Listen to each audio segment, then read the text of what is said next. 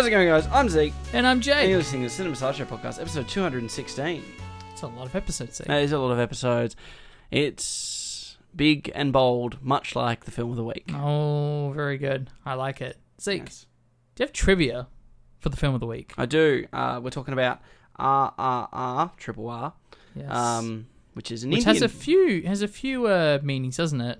Yes, yeah. We'll talk a little bit about that in the second half of the show, but I'm going to go with the song that is nominated. Oh, yes. Natu Natu. Natu Natu, which takes place about midway through the film. I think early mid. A lot earlier than I was guessing, because I've seen that, the actual music video, which is just the same film. I've seen that so many times. Yes. Because it is a great song. Yeah. And that felt like such a toward the end of the film song. Yes. But it's it's kind of late first act. Yeah. Mm. Could you believe it wasn't shot in India? No. No, in fact, it was actually shot in the Ukraine at the Mariinsky, I'm going to say, palace, which is the Ukraine presidential palace. Obviously, Ukraine very much in our minds and hearts. In the news cycle at the moment, yeah. A few months before the onset of the Russian invasion of Ukraine. Wow. So, obviously, given the film's themes on sort of the oppression of the other, that's sort of kind of crazy to think about. They're all fitting in a very unfortunate way. Yeah, obviously. But yeah, what about you? What have you got? So mine, and I didn't know this watching the film. I only learnt this very late into the film. That much like Amadeus, One Night in Miami, a lot of those kinds of films, these two figures are actually based on real life revolutionaries. And this story is a what-if scenario where it's what if these two famous revolutionaries actually met and became friends and fought together, which I thought was very interesting, especially because it is such a stylized film and they're portrayed as very... I mean, they're superheroes. Mm. And I said that 5 seconds into the film, and I'm glad that the director has used that word many times as well. This is straight up a superhero movie. So it was interesting to learn that this is an interpretation of those figures of Raju and Bheem, who has a different name in the earlier aspects of the film. Very interesting. But Zeke. Yes. Would you put this film on your 1100 films poster you must watch before you die? I'm going to say yes, and the reason I'm going to say yes is, obviously we're going to talk about sort of this film's would you quote it as maximism? Yes. Maximalism. So and the Baz Luhrmann of it all. Yeah, and I think for a film that obviously is kind of completely out of our film comfort zones. Mm-hmm. And it's sort of from its cultural exploration aspects, it's sort of, ode to sort of the Bollywood world or the, obviously the Indian cinema. I think it's very, very interesting. And I did say off the air, I think this film's like a Hindi Les Mis. And for multiple different reasons. That's great, yeah. And I think it's very it's an odyssey, and it's a film that, though it takes a long time to get through, and it's a long film. There's definitely enough in it to justify watching it. If and we'll talk about some of the limitations I think that came with the technical side, which have nothing to do with the film itself. Okay. But the way this film can be currently consumed, I do have gripes with. Yes, I know exactly what you're talking about. So, if we're talking about Netflix, the film in isolation, then yes, absolutely. Yeah, I'm definitely with you in the sense that the reason I would put it on my poster, and I'm honestly not sure yet, because I think the poster needs to be a healthy mix of great films, classic films, well-made films, and films that are just important in terms of films, culture, and zeitgeist. Mm-hmm. And I would definitely go with you in terms of, I think it's stylism is what would put it on the list, if anything else. Yeah. As great as some of the aspects are with the story and whatnot, it's basically just The Departed, but the Hindi version. The Departed meets Les Mis. I like it. There you go. But I think the stylism alone is so fascinating and energetic, and it's just such a joyride. Yeah. And I think that's why I think it probably would deserve to be on the poster, but we'll talk about it more in a moment. Zeke, have you been watching anything in this past week? Yeah. I started watching, it's on Netflix, speaking of Netflix, I started watching The Good Place, which I sort of was looking for another, I like to call them brain-dead sort of sitcoms, but... I think its finale was the same day as the BoJack Horseman finale. I remember that being a big deal. Yeah, obviously it's only has 4 seasons, and it's created by Michael Schur. Yeah, it's very entertaining. It's obviously good, The Good Place. Yeah, I've really enjoyed it. I'm almost at the end of season 1. I've just blitzed through it. Nice. Very easy watch, very compelling. It sort of, to me, has that quirkiness of, honestly, and I'm not going to say this movie's a good movie, but the quirkiness of the trailer that was Downsizing's trailer. Kind of promised a weird and quirky concept, but with a bit of comedy, a bit of drama, and all of that stuff, and not the film that we got. Is there, I don't know much about The Good Place, is there like an afterlife element to the show? Yeah, so you, in the first opening scene, just to set the premise of the show, we have a main character who is played by Kristen Bell. Yep. Who basically she's found out that she's dead. And what has happened is, out of the billions of people that die, very finite select people get to go to the good place. And it's because their whole life they were collecting, basically a stock market for good and evil decisions. Or good and bad decisions, which is why it's called The Good and the Bad Place. And basically she scored really highly and gets to go to the good place, except hit halfway through the first episode, she was put there by accident. She wasn't an inherently good person. So what if the Chinese social credit score was incorrect? That's what. Yeah, it's honestly. I think, that, like I said, like it has that quirky concept that Downsizing promised us, mixed in with the "My Name Is Earl" good karma sort of philosophical side to it. And I think that there's a lot to like about the premise. It's definitely engaging, and the characters are quite interesting. They are. Yeah, they kind of... I'm trying to think of another film. It's on the tip of my tongue, but it sort of has these characters that. And the show itself is presented quite clean. The characters are not they're not evil characters. Sure. Like, they're not like BoJack, where they're trying to be good and they're really corrupt, crook people. Or even Community. Or a lot of sitcoms. They are quite endearing and compelling characters. Kind of gives me Miracle Workers vibes.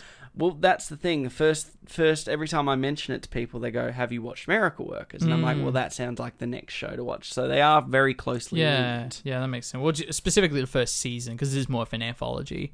Yeah, the afterlife stuff. But yeah, interesting. Yeah, in preparation for Ted Lasso, which I reckon this might be the most anticipated comedy show. It's a week away, 15th. I'm just checking my notes if I included it. Oh, you're right. It is the 15th. Yeah. Close, but I don't think I've ever been so keen to watch a season of television, at least comedy television, for so long. I need to get on to more, because obviously Succession's about to wrap up. Season 4's around the corner as well, later this month. Yeah. And there's only one episode left of The Last of Us, which is next Monday. So after that's done, I need to start finding new stuff, Zeke. The television realm. Parks and Rec. Yeah, I've got a lot of stuff. I've got Schitt's Creek down there on DVD. Yeah, I'm almost finished season 1 of Schitt's Creek, but it's a much slower burn. That's over like 9 months I've watched. Oh, really? Season. Yeah, it's been a most pick-up, drop-off show. I remember on this podcast announcing, "I'm watching Malcolm in the Middle. It's happening, Zeke." I watched 4 episodes and then one 6 months later, and then I still haven't got back to it. Yeah. To be honest, and you know what? I have to say, yeah. Because I think Ted Lasso, this is the last season of that too. I think, yeah. Did I hear that? They're only doing 3 seasons, which I think... Okay.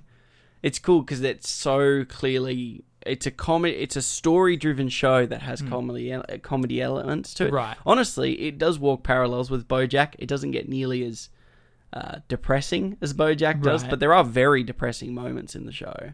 There's a video essay I watched very recently about like when's the perfect time to end a TV show. I just want to find the name of that video, but it's basically talking about all the effort that showrunners go through, from pitching their show during pilot season, to actually getting it shot and cast, to actually getting the pilot to air, to getting the first season to air, to getting a second season renewed. Yeah. And explaining, like, that is the reason why a lot of shows overstay their welcome, is because they finally amass security in their jobs and a big crew and a family. And as much as it's great and we respect shows that end when they should end, you know, if it even only 3 or 4 seasons in. But no, it was a fascinating video that really sort of explored... Oh, here we go. It's just an observations video. When should a TV show end? It's very good. Very interesting video. Yeah. I might have to give that a watch. But yes, that's pretty much all I've caught in the last week. Not a big week. It was a big week, obviously, for other reasons. So, Jake, have you caught anything in the last week? I haven't watched anything in the last week. But I did actually read a few chapters of a book I just bought called Audienceology. So it's from Kevin Gutez, who I think is a very renowned organizer for test screenings for films. So I saw this book on the shelf, and I was like, you know what? I'm really fascinated by like the whole ethos and history of test screening, because there's a lot of films that have very drastic, impactful story beats and moments that will almost entirely exist just because of test screenings and audiences that attended movies early. And I thought it was really fascinating. So I've read a few chapters of that, and it's a bit more of an autobiography of the guy's life, but it does sort of weave into the history of test screening and how everything's changed, but not really, like in terms of the types of questions they ask and the actual types of forms they give out, and how quickly that information is digitized and delivered to producers and directors, and how angry people get depending on that feedback, which is interesting. And it's funny, we talked about Titanic a few weeks ago, and I think we specifically mentioned that the surprise test screening where people were like cheering because they thought they were going to a different movie, and surprise, it's Titanic. And that whole story's in the book as well, with extra details, because he was involved in that, in organizing that test screening and flying away from LA to do that. That is pretty cool. Yeah, there's a lot of really cool, interesting tidbits in there, and even just, again, old is new, new is old, where, you know, we see it a little bit now where it's like, oh, sometimes people just get cast in Netflix shows because they're famous on TikTok and, you know, the Nepo baby discussion sort of thing. And I didn't realize this book talks about how Clark Gable was just like a cute boy as an extra in the background of a film. And because people specifically pointed out this boy in test screenings for this film, he ended up becoming the Clark Gable that we know now. It's like, yeah, and that juxtaposed with the, I guess, the TikTok movement of, oh, look, famous influencers, let's get them in movies and get butts in cinemas. It's all a business, man. It's all a business. So wild. I recommend the book. I think it's very interesting. I'm only a few chapters in, but I managed to catch that somehow amidst our career updates. Ooh, good segue. We wrapped Skin and Blister officially this week. I know we used the word wrap before, but... And Zeke, I will say I was not expecting this tidy-up weekend of filming, as we're calling it, to be as stressful, if not more stressful, than the main shoot. Yes. And I think... Well, I would say it's because most of the money shots were in this last weekend. That is true, yeah. A lot of the more complicated stuff that's like 1 or 2 shots... Yeah. Because without spoiling the story, a big chunk of the film takes place in one location, and then there's little bips and blops that are edited in there, or then there's a unique opening shot and this thing at the ending. So it's like, oh, a little clean up, just a few shots, let's do it. And because when you put it in one weekend, you realize that is multiple locations, multiple scenarios, including with cars. Yes. And rain and all the usual effect. I think it turned out to be a lot more stressful than I was anticipating it being. Yes. For that reason. Because it was a lot of different kinds of things. It's not just one big 3-night shoot at one location. Everyone knows where to go by day 2. There's the momentum. And I think with this one, it was tougher because there was less momentum. It was... People were on call. So we had people coming in on random days. It wasn't like a big family coming back every single night. So I think it made it really tricky. But... We did wrap. So that's good. We ticked the box. Done. Thank the Lords. It was stressful. It was so. But we did it. And in part because of your excellent first aiding skills, Zeke. Oh, thank you. Thank you. Because we might still be on the first 4 shots of the night. If it's... I like that. I will admit... You say it's a thankless job, but I did receive a thanks from you, so clearly it's not thankless. I'm glad I made it not thankless. No, it's look, it's a gig, it's a job. It's like everything, and you know, I say it when I'm teaching, and I say it like broadly speaking, you are all just cogs in a machine. Yeah. Some of the cogs are probably more flashy, and definitely are bigger in terms of scope. Yes. But without, some move faster than others. Some prettier, but you know, it's without one of those cogs in that machine, it starts to buckle, and then or overwork or underwork, and then it starts to fall apart very quickly. And you know, it was great to have the opportunity to step up and do that. Yeah. So it's, you know, obviously it's the first film that I've been a part of in 2 years. Basically since I did my masters over the course of that. So it was good to get back in and notice that, well, after kind of clearing a bit of the rust, I think by day 2 or day 3 of the original 3 days, it was pretty... Everything was starting to move more organically. Bit more of a grove, yeah. It is obviously, it's a little intimidating. You're coming onto a set and you're telling people they can't do stuff, but they're the ones who have been on more sets and have more sort of street smarts, if you want to call it that.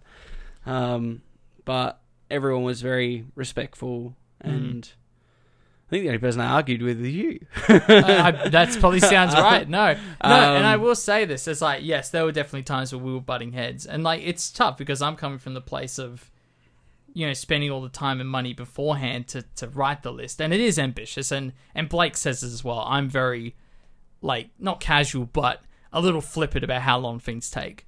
You know, there was one shot in a car that took 5 hours to get. Yes. And I was hoping to merge it in with another 5-hour shoot. And thank God Blake convinced me, no, we have to do this on a whole other day because this is too complicated. We're not going to get this one shot. So I get that that's something I need to work on, and realistic expectations of how long things take and shots take. But then that could be... Yeah, okay, sorry. No, but the thing I was going to say is, with that in mind, I've seen specifically first ADs and DOPs want to strangle each other. And with that being said, Blake was actually very happy with the way you were organising the set, but through both weekends, but nice things to say. Yeah, it ends up being well. It's such an interesting. You know, I think we talked about it with the first 3 days, but it's that triangle of everything. I mean, it's not even probably a triangle. It's probably more like an octagon. Because you got about by the time I remember, it gets to that comical point where it's like, you know, you're like, oh, is that person happy with it? That person's happy with it, and that person's happy with it. And then Jared's like, oh, hang on, I've got a script supervisor thing. And you're like... That did happen the other night where, yep, happy, moving on. All right, wait, no, Jared has something to say. We need to do it again. And it's just funny because it's like everyone's just trying to do their jobs, but you're sitting there and you're looking and you're like, your job's to keep everyone on time. Yeah. And that's not happening right now. And... you're then like, okay, well, I got to pick up the slack because you don't want people to stay there too long. Then it ends up either costing more or morale goes down or, you know, and then you got to start and find ways to cut corners pretty quickly. And thankfully it wasn't like cutting into people's dinner breaks and stuff like that. No, exactly. I've actively avoided that. At the end of the day, there were many instances where we were maybe 5 to 10 minutes late for a break or something like that, which I was very proud, because I've been on sets that go hours and hours and hours over wrap time, so that sucks. So that's what you're trying to avoid, is people being like, "This sucks. This is horrible. I want to go home. I was meant to finish 4 hours ago." Yeah, and you achieved that job. So and we got a film, and we have a film. So, there you go. Well, I made the joke off the air, but it's probably going to end up being hopeful. I mean, you want it to be. You want people to come and ask you, can you be a first AD? So it's not like it's any excuse to get on a set. You should want to do it. It's a learning opportunity. It's always a learning opportunity. Yeah. It's the first time I was like explicitly a first AD, just a first AD. Yes. Because I had been on 2 other films, but you're juggling multiple roles. Well, yeah, I mean, because, and I mean, I'm okay with smirching on those because they were sort of not, they were sets that weren't as professional as the one we were just on. Definitely didn't have nearly the same caliber of people. Yeah. And the organisation was, well, yeah, it was a mess. And, I mean, full credit to you and Blake to, you know, have to switch out with the first AD at the last minute, and then on top of that, not having a producer, period. Right. And I think, yeah, obviously, you know, you can always look back and reflect on some things. Oh, like, you know, next time I'm definitely going to get a producer, because it would be nice to have that sort of pre-production fanfare and hype train building, and obviously money. Yeah. Sourced. Money's a big one. And even having a first AD in there to have that more practical, well, not practical, but like the sad realism of some things that are going to take a lot longer than what we want them to take, because everything takes longer than you think it's going to take. But so it is truly baffling that I think out of 5 nights we got the amount we wanted 4 times. Yeah, pretty much. I mean, I even said it to you. There was a shot that I felt was very crucial on the last day that we had to cut because we just did not have time for it, and we were really exhausting our cast and the crew. And it's that, for starters, that shot I have no regrets about. I'm actually really completely, totally fine with that. I can't say it about every shot that we cut. There's a couple I'm like, oh, goddamn. But, you know, it is what it is. And I think finding that balance where everyone's happy with what's captured. Yeah. And you got people like Jared there who are quite literally creating documents that spell out, is there a film here? Yes. You know, with the line markings and stuff that he does. But, and then from a money standpoint as well, like my philosophy was always stretch myself super thin from the money department, and always make sure that you can literally pay things. But when it comes to, you know, do we need, you know, a production design assistant in here, or do we really need the first AD on this day, or the script supervisor on this day? And it's always, like, if possible, it's always good to just lean towards yes. Let's really try, because like having Jared there on this particular day where it's like, oh, we probably could save some money and cut him on that day. We don't really need continuity there. It can bite you in the ass easily.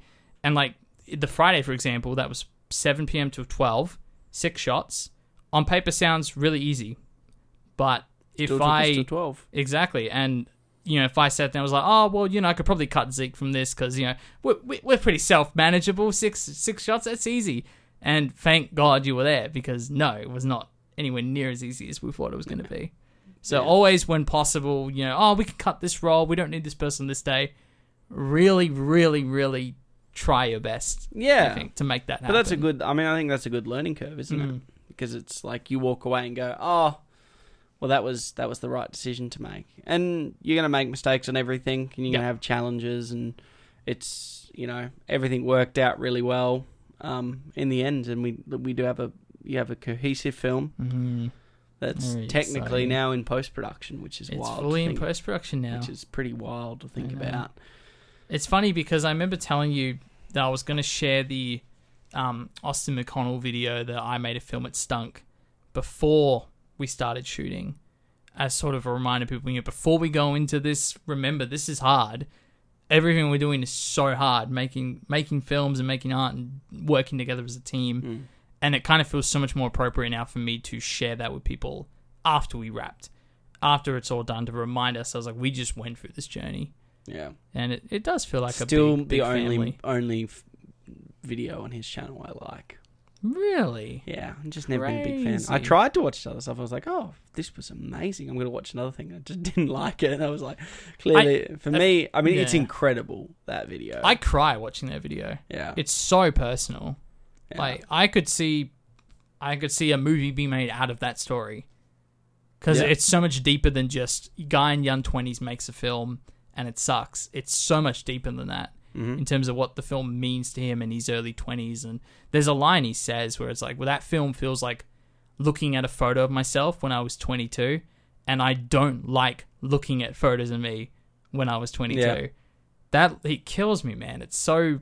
It's very good. It's so good. But, very good. Yeah, it's but this whole experience has been incredible. So second half of the year we'll probably see it. Yeah, fingers crossed at some point. Some local festivals, hopefully, which will be really cool. So you might hear more about that as we move along. Yeah, I think absolutely. Obviously, you can keep us in the loop with that stuff, and maybe we'll have some of your crewmates coming on. Yeah, that could be cool. Like throughout the next, well, not the next several weeks, but several weeks, I guess, leading into its first screening or public screening, whatever. It could be cool to try and get Blake on, Jared, the girls, Danny and Bethany. Danny's already done an episode with us. Yeah, and obviously, speaking of Danny, she's actually just put up a good call. Her own Indiegogo campaign. I'm gonna get it. It's Playtime, isn't it? Is that Playtime. So, if you want to support another local film, obviously working with Jed Cowper, which we both know. Yep. They're excited to announce a what is it called? It started from a simple what if question and leads into a film, which is Danielle's first director gig. Yeah, it's directorial debut. Crazy hearing that, but I'm like that is true. That's her directorial debut.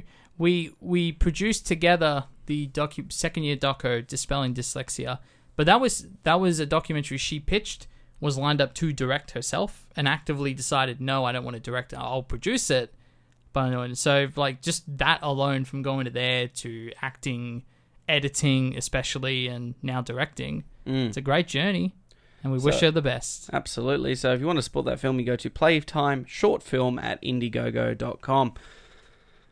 Jake, yes, time for us to move into the film of the week. But Jake, what are we watching this week in the show, Zeke? We're watching RRR.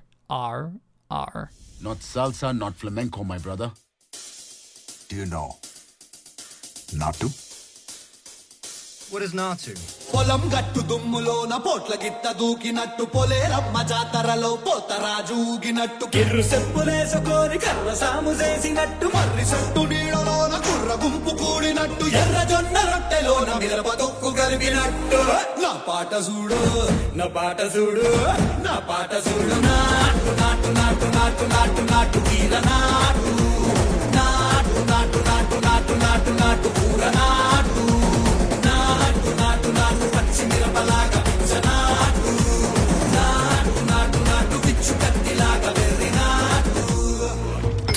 had enough of this nonsense! You two, out!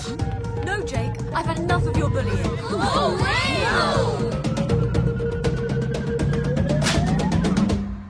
Go!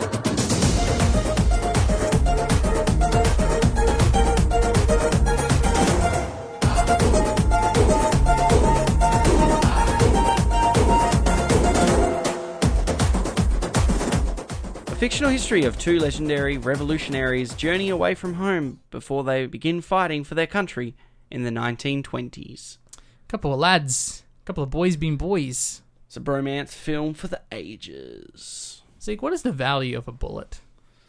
Depending on which part of the film you're in, £6 to sterling and all kinds of in between. It's rhetorical, but I appreciate you answering anyway. Yeah. So, RRR, I think triple R. We're not allowed to say triple R. I've never seen anyone call it triple R. It feels so much more natural, doesn't it? Yeah, than the shorthand. Because the letter R, like, it's such a hard letter to, like, repeat. It's kind of like running writing. It's a hard one to connect in the running writing, you know. And I think we're both at the age where they kind of, or cursive writing, I should say, they kind of ease that out of schools. I mean, I didn't learn it. Is there nothing like, or is this just like the tagline? Rise, rule, revolt. Is that sort of? Well, that's in the film. Yeah, because I think the start of the film they have each R, which are respectively the R's in the words story, fire, and water. So obviously, story is like here's the establishing. Well, here's what's her name? I keep forgetting her name. Who gets kidnapped? It's like Mila. Marley. Mila, Marley. I had it written down somewhere and I lost it, but it's like that establishment, and then of course the two different characters, fire and water, respectively. But you're right, when it comes up with a full title, RRR, it is Rise, Roar, and Revolt. And I think there's something about the names as well, of the casting and the director's name, which I think they sort of was a code name that they sort of chipped away at It's an interesting title because it's, like you said, I don't think triple R is the shorthand, even though it's very confusing. It still makes sense. I'm going to refer to it as the film, so I don't get too tongue tied. Yes, this film obviously, you know, comes from the brain of SS Rajamouli, and it's an odyssey, isn't it? It's a collection of, you know, pretty much every essence of Hollywood meets Bollywood in this sense, isn't it? It's epic in proportion. It's a massive historical drama, something that we would see from a Spielberg mind, but then has those... Has a flair. Has an absolute, like you said, that Baz Luhrmann maximalism, just going ham. And I'm going to start with my gripe, so we can get it out the way. So the reason what I addressed, why I said this should be included on the 1100 films, but needs to have adjustments. Netflix, you need to work out what's going on with how to watch this film. Yes. Because we both had struggled with it. I mean, we adapted. Yes. I settled for the English dub with the subtitles, just reading the subtitles. After reading, it was obviously a Hindi film. I figured maybe if I put it on Hindi, I'll get the mouths moving. A more natural experience, yeah. But obviously being a film that clearly covers a very wide range of India and how many dialects and languages that are contained with India. I think someone told me there's 14. Right. At some point in time. And obviously East and West are like hugely different.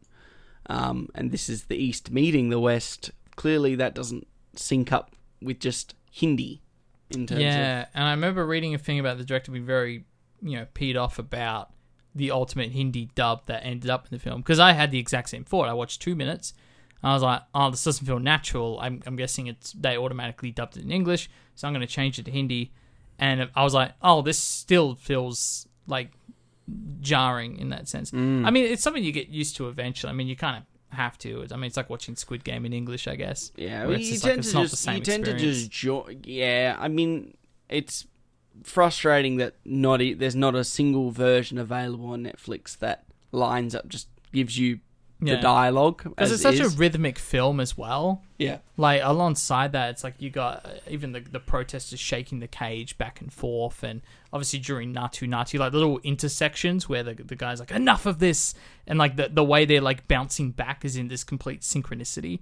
So it's a shame that, like, the actual audio dub and dialogue of the film is not rhythmic and in sync like that. Yeah. It just threw me off. And, like, again, you get used to it. It kind of adds to the style of the film, in a sense. But the fact that the director was pissed off that it happened at all means, you're right, that's not the way it was intended to have been seen. And obviously, it helps, given the style of cinema, where characters very much explain their subjective discourse, either through internal dialogue or, like, just vocalise how they're feeling. Because it's such a emotive...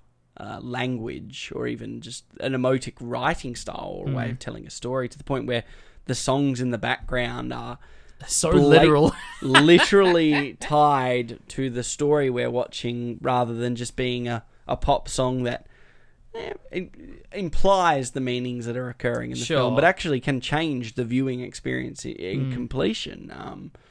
And obviously that's how Western cinema tackles that, whereas the music in this is two friends that are rivals that are going to... I remember that in that bromance montage. It's a great montage, and it is the most bromance of honestly, it's comical in how... I think it's meant to be hilarious. I don't know if it, but I think that's the style, is everything's so overt. Like, it almost feels... like Hollywood of yesteryear is finally caught up to the, like, well, is still there in the Hindi sort of way of doing things. Comedic timings, I do admit there are some really good comedic timing moments that are actually just very more true, like what we now see, whereas stuff like that, I almost felt like at times it felt like an SNL sketch. Like, it was like so over the top. Not even so much the slapstick, but like the stuff that I found, the period of the film that I found the most funny, where I was actually laughing quite often, is when the boys at work together to get with Jenny.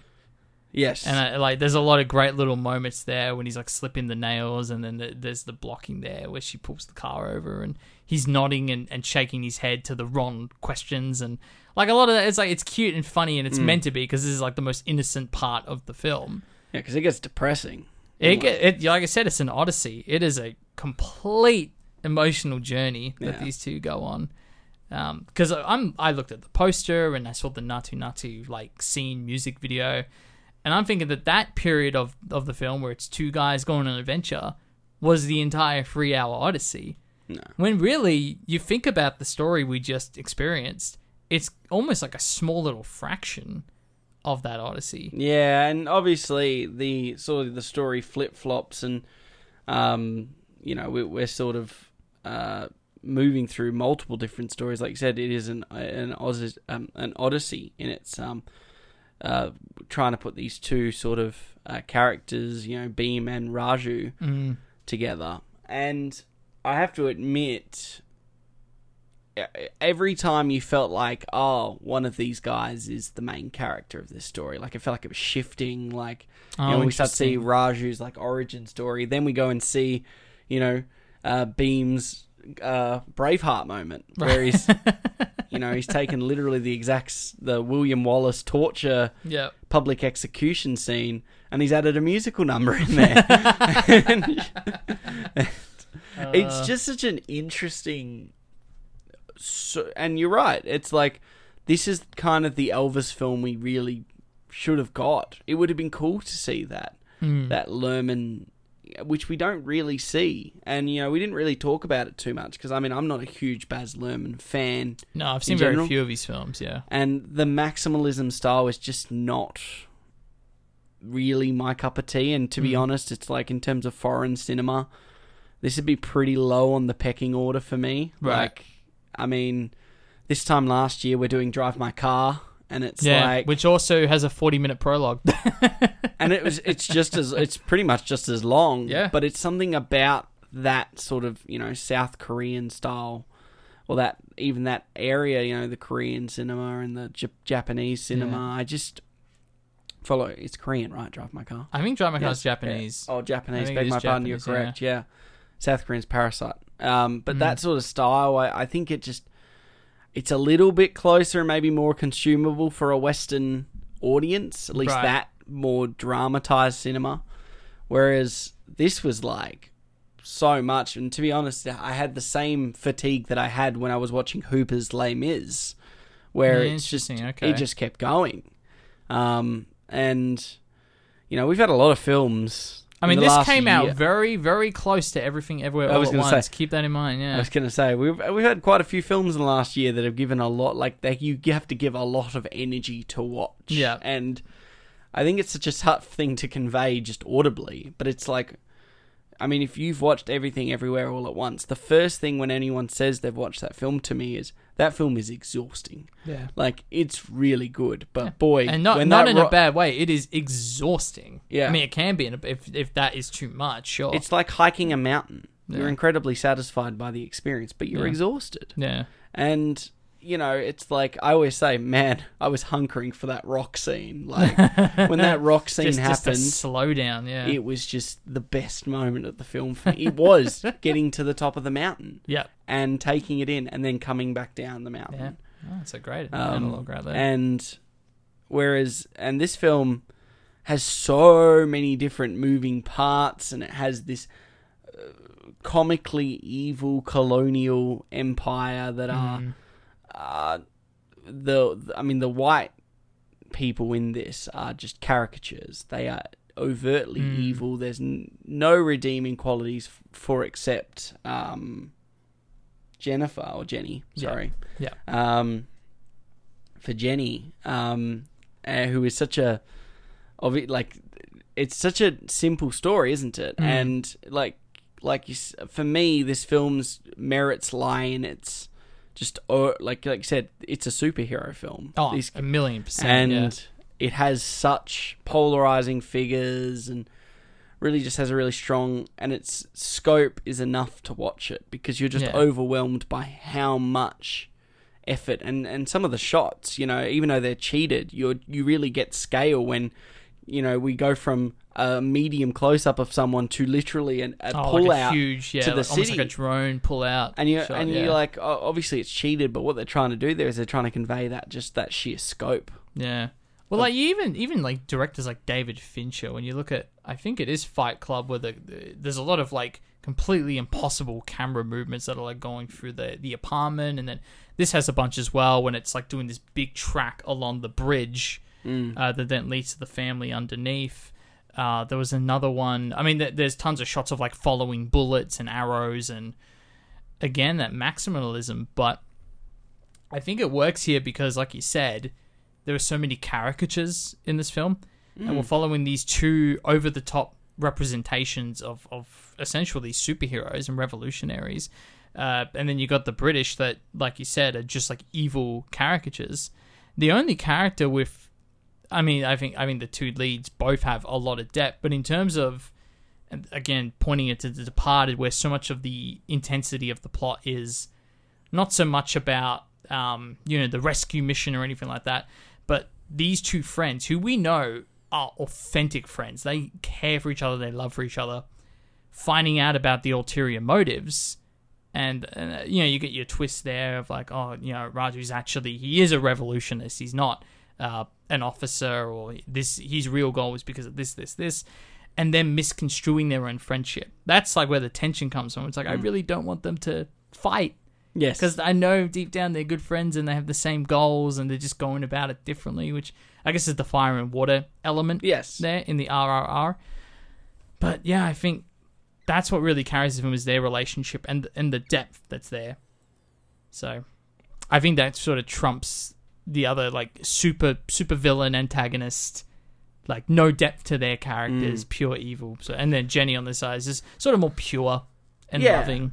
Yeah, I think... Yeah, it's so interesting because obviously there aren't a lot of actors that...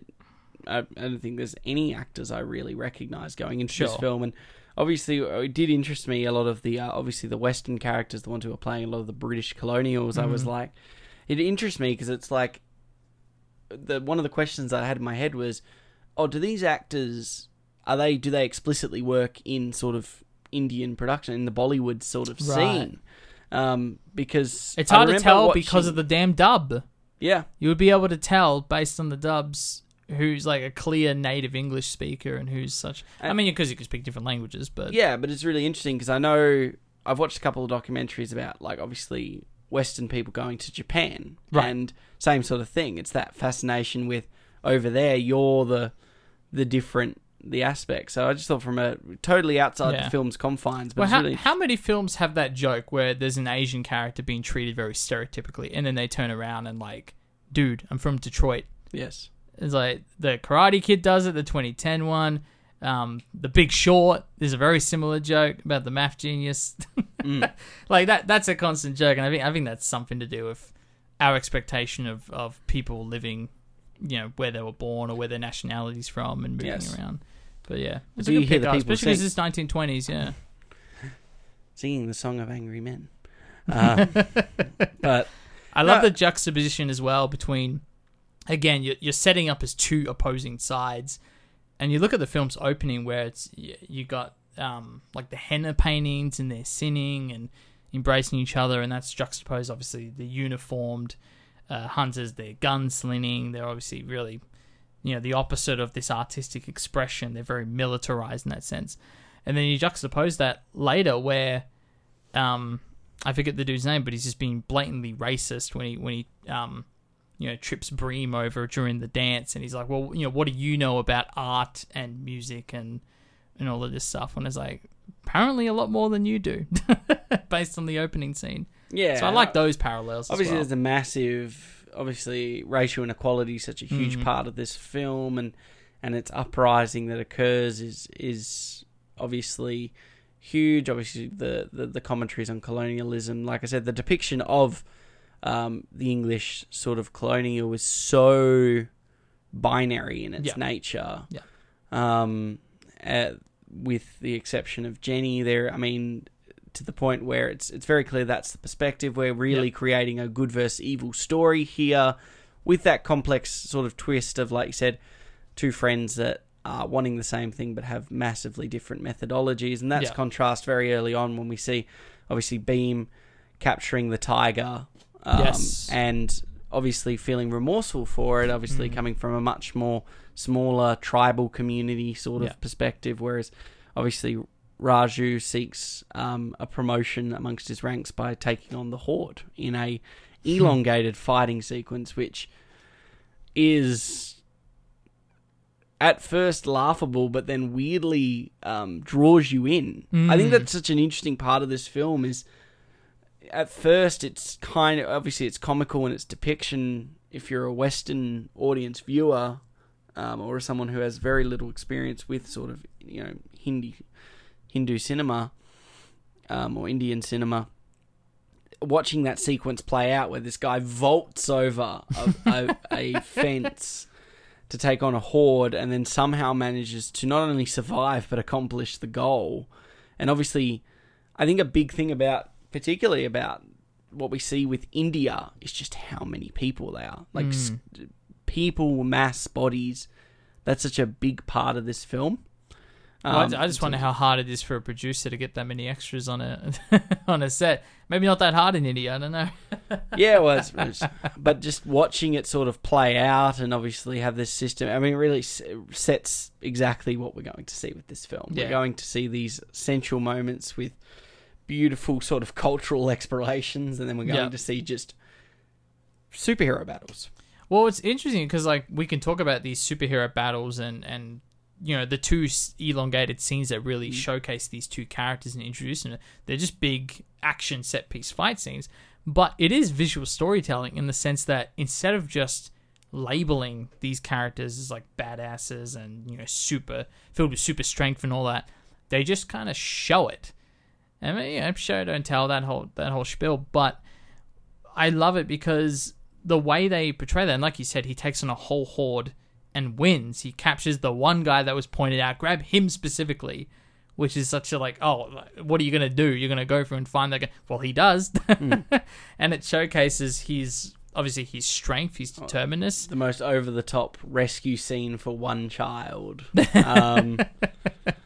Where they both seemingly have this connection without really knowing each other. Yeah. How to coordinate a perfect mission. It's so great. It's just like... Yeah, and like you said, because of the superhero element, we just sort of not necessarily buy into it, but like we enjoy the ride because it is so silly, over the top. But I really do think that's why that first scene where it's like arrest that man sequence. That's the show you the door scene. Yeah, if you don't like that, don't stick around for the next 2 hours 40 because you're pretty much at that point in that first 20 minutes. If you're not buying in, that's not for you, this film. Yeah. But if you're willing to stick around, but I could say the same thing about Everything Everywhere All at Once. Like, well, you know, it's funny you say that because I was talking to Damien very recently and he basically watched the first 10, 20 minutes of Everything Everywhere and gave up. He was like, no, this is not for me. And I told him, I specifically said, if you don't like it, it's not going to get better for you. Yes. Like, it's only going to get more chaotic and more intense. And he went back and watched it, and he's like, oh, I loved it. I thought it was excellent. I got to the end. I was shocked to hear that, because like you said, show the door, what you see at the beginning is what you get for the entire film. Yeah. So I was shocked to hear that, but I agree. But do you think that's the same here? Do you think that's the same rule? I think... I think being shocked, if that is the case, is the same rule. In the sense that, yeah, if you watch the first 20 minutes of this and you're exhausted, I would assume that you would be done. Yeah. Because it's not like people dislike this film. Like, it's got 4.2. No, this is a beloved film. So, you clearly have to buy in. And you have to be like, okay, I'm going to accept this thing. Like, I'm going to accept, the Ratu. Sorry, was it Ratu? Natu. Natu, beg my pardon. Then, like, that... Well, elongated 6-minute sequence of... That's as close as you're going to get to a change in or a shift in pacing in this, because it is so lightning fast and so much does happen and it's all very action-packed. But that song is, as much as from a production standpoint, it's just as, you know, bombastic and intense and complicated as all the action scenes. there's something about it that's so much, like, it's so much more fun mm-hmm. because there isn't like the threat of life and death. It's actually, you know, it's the fight back against the bully mentality of the British in the scene. And obviously the girls are all like, you know, joining in and the dancing, which is obviously a lot more, I guess, rugged than what the British are used to in their fancy clothes in that scene. That is the closest we get to the rock scene in Everything Everywhere. Mm-hmm. And I love it. I think it's great. Yeah. Yeah. Obviously, moving down the film, I think, you know, obviously, like, that shift happens when that massive... We have that massive superhero, that Captain America of Iron Man Civil War fight scene. Sort of unfold. I do like your point with, obviously, there is a lot of visual storytelling at that point. God, I have to put these names. Even if it's Bheem's handed his spiritual necklace over to Raju, and it saved him from a poisonous snake bite. Yeah, which is another juxtaposition between this whole expectation of like, oh well, the British are the superior race and this and that. He literally says the English can't; they don't have a cure. But yet, guess who does have a cure? So the film's constantly showing this juxtaposition and like the culture clash. That is this pre-independent India, I suppose. Yeah. But going back to the fight scene. Yeah, and obviously using that in sort of to conclude that fight. And then, of course, we think that that's like that ultimate betrayal, but then it bridges into the Raju backstory of growing up in a rural community. So it's very monochromatic as well. Like the colours all kind of massively saturated, yeah. And obviously having that sort of origin story, which almost feels like this... I mean, this film feels like an anthology or a collection of small... A little episodic, yeah. Episodic. Sure. It definitely feels like the best place for it. Okay, and here's the thing that's going to recontextualize the narrative and these characters. Yeah. You definitely need it before the whipping scene. Because at that point, Raju is just possibly very unlikable at that point. Yeah, you kind of have to know what the real goal and motivation is. Yeah, and even obviously the whipping scene, that's the rock bottom for both characters, but it's also the turning point because obviously, you know, we see Raju's origins, how his father dies, and basically trains him to be the Wonder Kid. But obviously implies, like you said, obviously not having the medicine side, so you've got the medicinal, cultural side, and then obviously the militarization side. So if every Indian had a gun, this war, they would be driven out long before. And obviously then that's where Raju's motive comes in. He needs to become the special officer, which I find is such a funny special rank. Yeah, just like, couldn't call him like colonel or something, I don't know, special officer. But I get it, it's so like... meant to be obvious. It's like the most obvious way to be like, here is rank, here is higher rank that character wants. Yeah. So must achieve this rank. Yeah. Just call him the Master Chief. But you're right, the sense that like to obtain and to distribute power, you must play into the game that's been established by the hierarchy.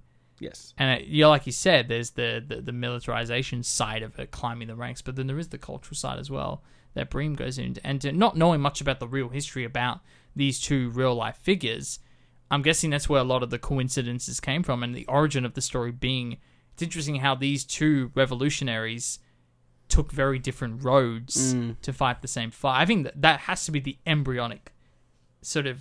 state of what became this film is that juxtaposition. And I mean, to be honest, there's a very similar thesis and ideology, though not actual historical fiction, but that's what Les Mis is about. Yeah. Is like multiple people having different perspectives about the French Revolution. Yeah. So that really is just the, you know, obviously taking this, creating this maximalist piece on two historical figures really is showing like this is a cultivation of what sort of this type of cinema can create. Yeah. I have a few things I noticed, little points to bring out. Speaking of that monochromatic sort of flashback scene, I noticed the English soldier was dressed, but probably more of a general position, I would say, was in a very vibrant red, and not quite the red dress in Schindler's List, but kind of reminded me of that, invoked me a little bit of that visual. Tell me if I'm reaching, Zeke. Tell me if I'm really reaching for this visual connection. This idea of the two giant gate doors that separate, I guess, the palace from the outside, mm-hmm. I guess in terms of segregation, but also, you know, the two safety doors between the aircraft ship or the spaceship and where the oxygen is separated from outer space with no oxygen. I don't know. There's something there. Probably. I'm sure there is. I feel like I'm reaching a little bit with there. Yeah. The other thing as well, I probably should mention this earlier when you talked about the fight scene, but I love that the thing that ignited their friendship, saving that little girl by both pulling on the same end of the rope, which is going to dangle them off the bridge. That's the same thing that leads to our midpoint betrayal. Exactly, is them holding onto a rope together. They're just holding hands. But then again, to the maximalism where that their hands, their arms turn into like this animatic where they turn to stone. There's basically your intermission in the film. So again, just like leaning into this hyper energetic style where if you can feel the effort that went into this film. And a lot of other films are very subtle with this kind of thing. Yeah.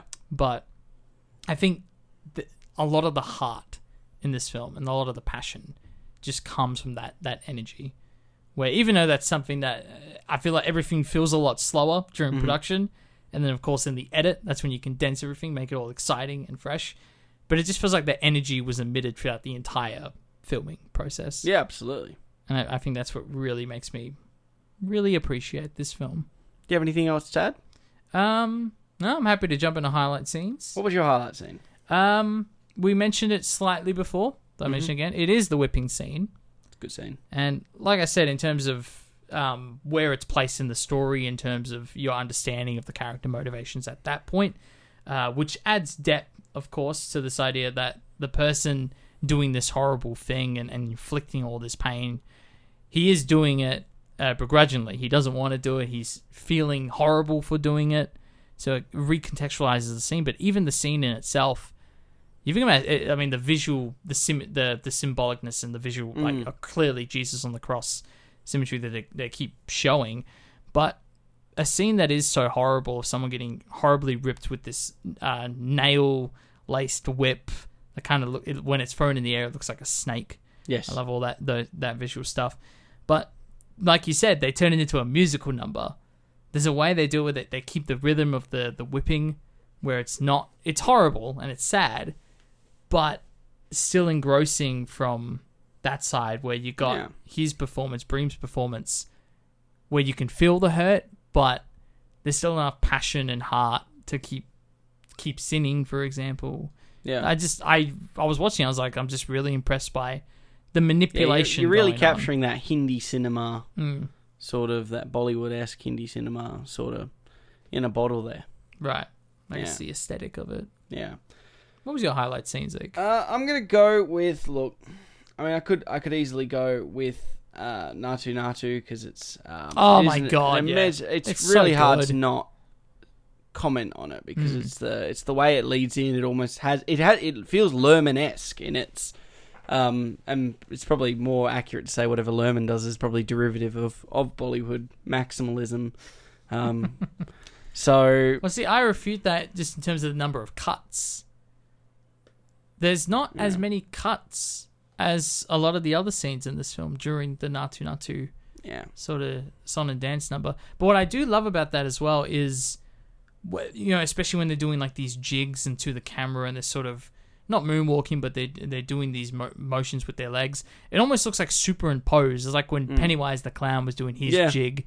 I love that, like, there's something just off about the visuals that make it really interesting looking. Yeah. Where it's like, it doesn't look like they just shot it and then put it in the film. It's like, it feels like they did something to the compositing. There was some sort of, there's something about the visuals. It's interesting because it's the way that leads into that scene. You know, you've got, God, I've just got to have these names just ready to go, shouldn't I? Yeah, Bheem and Raju. Bheem, yeah, so you got obviously Bheem coming into that, and he's there with Jenny, and they're having a talk, and there's even that moment where he has the little happy feet moment where he like just he just nods his feet to the beat, and then obviously that little bit of bully scene occurs with a character that's literally just in this sequence, and then we don't see them for the rest of the film. Insert evil white person here. Evil British person. We love our evil white people, Zeke. But the way that what I like about that scene, and even how it builds, it's like, it's not just obviously that it cuts to an African American man who is he's quite disgruntled at sort of the treating of the mistreatment of all of the Indian people, and then seemingly out of nowhere, like Raju just comes in with a bin. No, it's a dish, and just goes for it. Starts the song, and we start to, and it just builds really nicely. And then the scene that unfolds is just insane. And actually, the bro scene of him piggybacking him at the end is pretty fun too. So, and even you're talking about that powerful friendship. It's obviously at the end there, they're the last two standing, and having Raju take the just fall because he just wants to let his friend impress a lady. Yeah, no, that's really nice. I'm only just realizing our juxtaposition between him carrying him, and then of course later, the two of them carrying each other with the two-wheel guns in the final battle. I'm only just connecting that visual there of the two of them sort of on each other's backs. It's a beautiful film about revolutionary friendship, bromance, lovers, and maybe the apex of one of those sort of like big-time Hindi films. So it's really cool to see. I think it must be one of the most successful indie films, or at least released internationally. And I think it was also the most expensive. It's roughly about $75 million USD budget. It's the first Hindi film to break 100 million since COVID. Oh, so there you go. That's pretty cool. Deservingly so, I reckon. So RRR is currently out on Netflix. Fix your problem, Netflix. Just run it normally.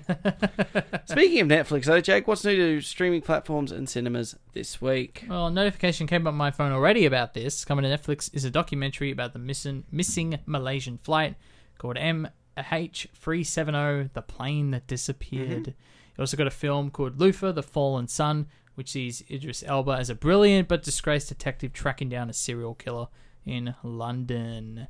Coming to binge, you got Bullet Train, the Brad Pitt film, and Nope, which we've reviewed not too long ago. That actually also does come to Netflix. So best of both worlds right there. And coming to cinema, Zeke. This is a crazy week. I didn't realize all these were coming out this week. You got Scream 6, which sees 4 survivors of the Ghost Face murders, leave Woodsboro behind for a fresh start in New York City. You a fan of...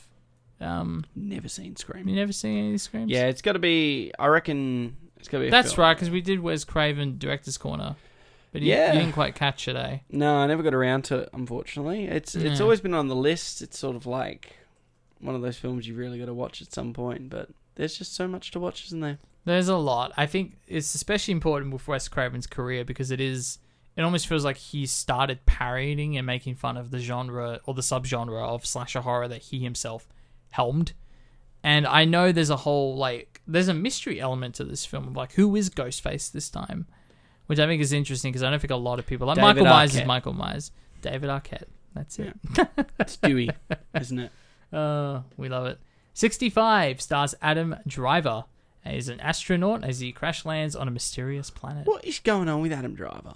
What do you mean? What's he doing? What's this film? He just did 65. Yeah, I know. He's an astronaut. He's shooting dinosaurs and stuff. Yeah. Getting busy, mate. Is it Artie or something? Is it I feel like there's a caliber of actor. I feel like White Noise goes and does. Yeah, White Noise. We finally mentioned White Noise after a few weeks of not mentioning White Noise. I know, we suck. You know what I mean? He just doesn't... To me, it's certain... I mean, what do I know? I mean, Idris Elba. Idris Elba. He would be in 65. Yeah. Chris Pratt would be in, but Adam Driver, but I guess he was in Star Wars, to be fair, so... Yeah, no, I think it's interesting he's doing a role like that. But it's just so uninteresting. The concept? Well, Yeah, I don't understand. The film itself. It's interesting he's doing it, but I just can't be bothered to watch the film. What's so interesting about a film like that, right, is that's the kind of film when you and I were 11, 12... Sure. Go into the cinema with a couple of mates. We'd go watch a film like that. It's Kylo Ren. Let's go watch it. Yeah, it's one of those films. It feels... But kids don't do that anymore. You know? We have to fend them off. We have to fend them off in Nope. And you know, we have to fend them off in films that might actually have a bit of substance to them. Smile. Yeah, they pretty much only watch horror films now. Yeah. Teens, I guess. Yeah. That's my understanding of it. I don't know. Yeah, look, I can't say I'm overly excited about 65. Yep. At +4, maybe. Maybe I would be excited then. Living stars Bill Nighy in his Oscar-nominated performance for this film. Very interesting. As a humorless civil servant who decides to take off work after a grim diagnosis. I think this is a period piece as well.